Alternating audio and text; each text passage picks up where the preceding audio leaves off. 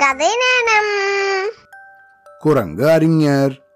ஒரு அறிஞர் ஆராய்ச்சி நூல் எழுதுறதுக்காக அமைதியான இடத்தை தேடின்னு இருந்தாரா அவருக்கே தெரியாம அரக்கர்கள் இருந்த ஒரு பள்ளத்தாக்க தன்னோட இடமா தேர்ந்தெடுத்தாரா?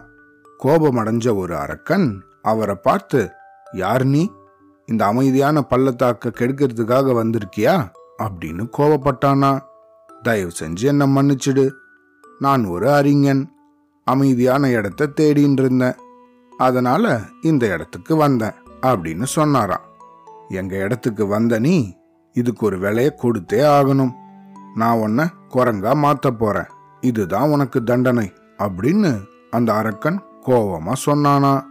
அடுத்த கணம் அந்த அறிஞர் குரங்கா மாறிட்டாரா அவர் விம்மி விம்மி அழுதாரா ஒரு மரத்திலிருந்து மற்ற மரத்துக்கு தாவி தாவி குதிச்சுட்டு இருந்தாராம் மற்ற குரங்குகளைப் போலவே தானும் பழங்களை சாப்பிட்டு இருந்தாராம் கொஞ்ச நாள்ல அவர் அங்கிருந்து பக்கத்துல இருந்த ஒரு நகரத்தை அடைஞ்சாராம் அங்க ஒரு கப்பல் பாக்தாத் பட்டணத்துக்கு புறப்படுறதுக்காக தயாரா இருந்துதான் இவரும் அந்த கப்பல்ல தாவி குதிச்சாராம் ஆனா அங்க உள்ள இருந்த பயணிகள் எல்லாம் பயங்கரமா கத்தி கூச்சல் போட ஆரம்பிச்சிட்டாங்களாம் இங்க பாருங்க இந்த குரங்க வெளியே அனுப்புங்க.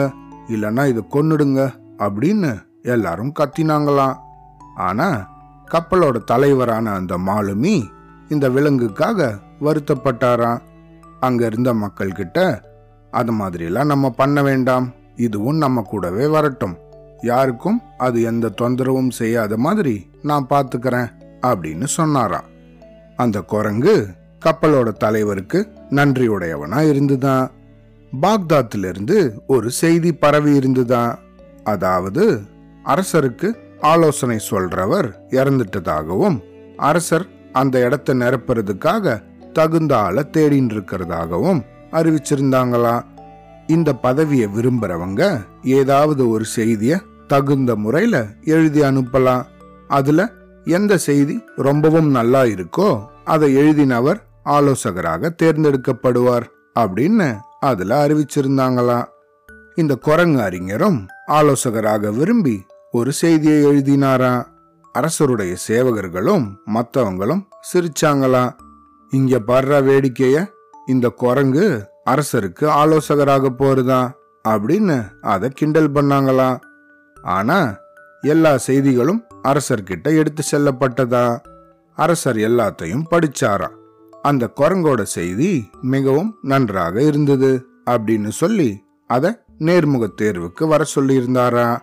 அந்த குரங்கு நல்ல கம்பீரமா உடை அணிஞ்சு குதிரை மேல ஏறி பாக்தாத் தெருக்கள்ல ஊர்வலமா வந்து அரசவையை அடைஞ்சுதான் அரசவைக்கு வந்து அரசரை சந்திச்சுதான் அரசவையில அந்த குரங்கு கிட்ட நிறைய கேள்விகள் கேட்கப்பட்டுதான் அது எல்லா கேள்விகளுக்கும் அறிவுபூர்வமான சரியான விடைகளை சொல்லிச்சான்.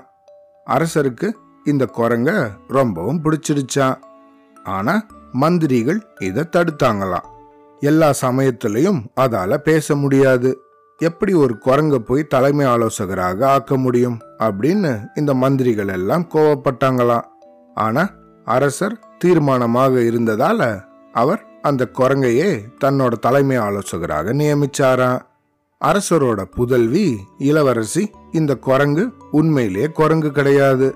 ஏதோ ஒரு அரக்கர்களோட மாயத்தால தான் இந்த மாதிரி மாத்தப்பட்டிருக்கு அப்படிங்கிறத புரிஞ்சுண்டாலாம் அரக்கர்கள் அவர்களோட மந்திர வித்தைகள் பத்தின விஷயங்களை எல்லாம் அவங்க ஏற்கனவே படிச்சிருந்தாங்களாம் அந்த மந்திரத்தால குரங்குத்தன்மையை மாறும்படி அந்த இளவரசி செஞ்சாங்களாம் அறிஞர் தன்னோட பழைய நிலைமையை அடைஞ்சாராம். தன் பழைய நிலைமை அடைஞ்சதுக்கு அப்புறம் அந்த அறிஞர் இளவரசிக்கு நன்றி சொன்னாரா? பல வருஷங்கள் அங்க தங்கி நன்றியோட அரசருக்கு தகுந்த முறையில ஆலோசனைகளை சொல்லிட்டு வந்தாரா? இந்த கதையிலேருந்து நம்ம என்ன தெரிஞ்சுக்கணும்? கற்றோருக்கு சென்ற இடமெல்லாம் சிறப்பு. அறிவுடையவர் இந்த உலகத்துல எந்த உருவில் இருந்தாலும் மதிக்கப்படுவார்கள். சரியா? அவ்வளோதான்